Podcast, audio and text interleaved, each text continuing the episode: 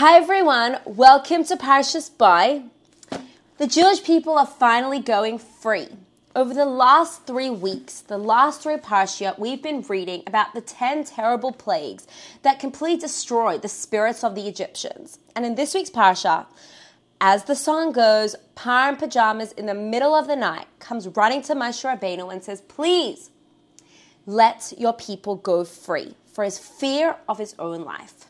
However, the events preceding this event bring up a lot of questions.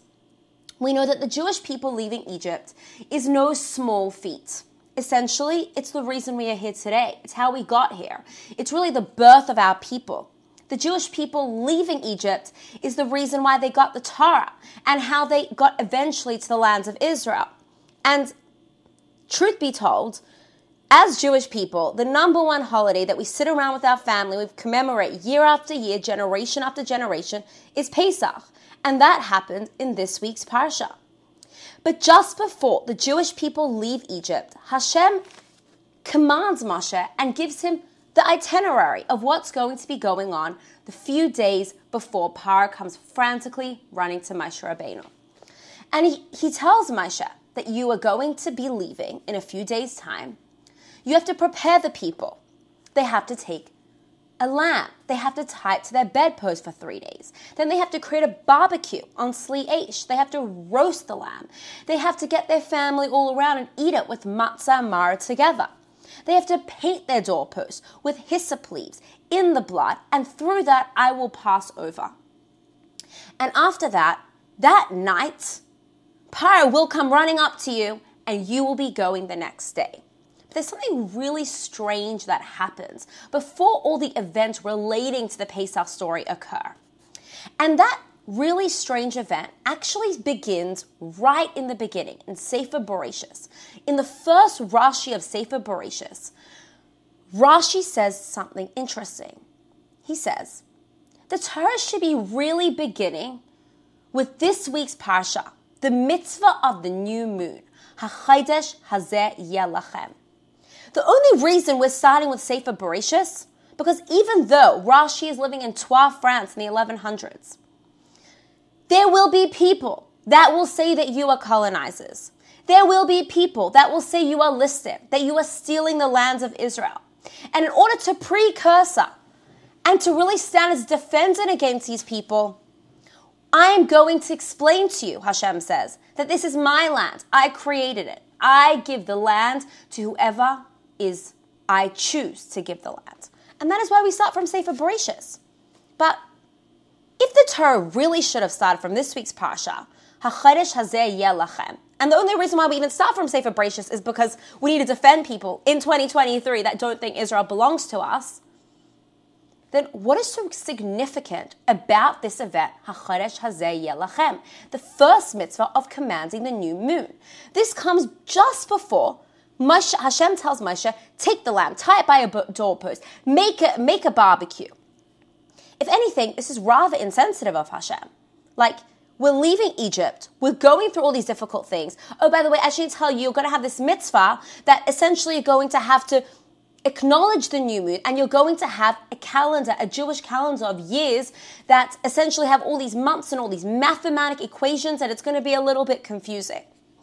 What's so powerful about this mitzvah? Why should the Torah start with this mitzvah? And why is it the Jewish people are about to leave Mitzrayim? We are going to start with the mitzvah of the moon. Now, I don't know if everyone knows this, but the mitzvah of the moon is probably the most fascinating, interesting mitzvah for those who love mathematics. I don't personally love mathematics. However, when it comes to wrapping my head around and understanding the depth of Judaism, I'm like, wow, this mitzvah really puts Judaism on a very high intellectual playing field.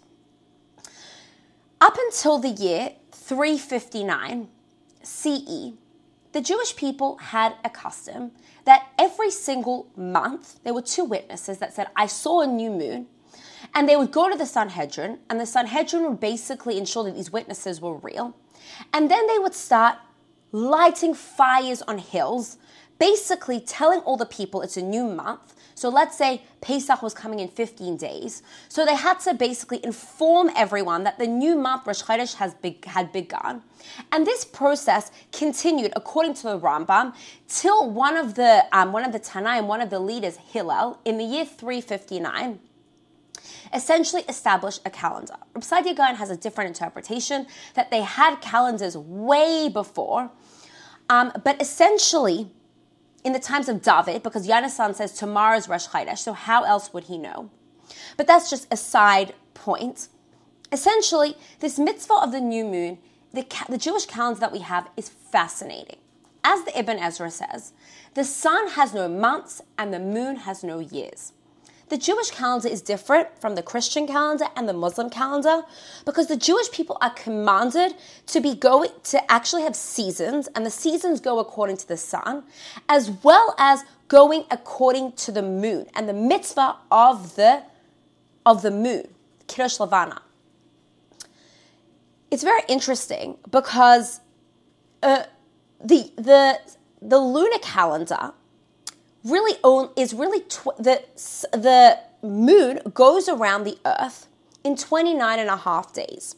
So essentially a lunar year and a quarter. The lunar year is approximately 354 days long.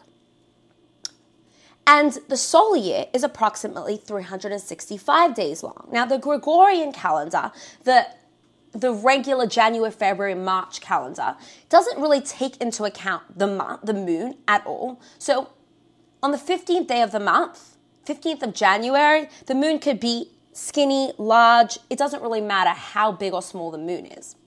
But according to the Jewish calendar, the 15th day of every single month, the moon will be at the largest because the Jewish people go according to the waxing and the waning of the moon. Rosh Chodesh, the moon is usually completely gone, and as the month progresses till we get to the 15th, the moon grows, and as the as the month culminates, the moon becomes smaller. So the question that is asked is, what is our obsession with the sun and the moon?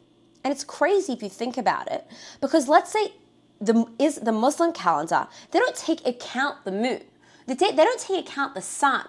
They don't take account the seasons. So 29 and a half days times 12 is 354, which means every single year, the solar year is a little bit shorter than the lunar year is shorter than the solar year, which basically means that Ramadan can sometimes be in the summer and sometimes can be in the winter.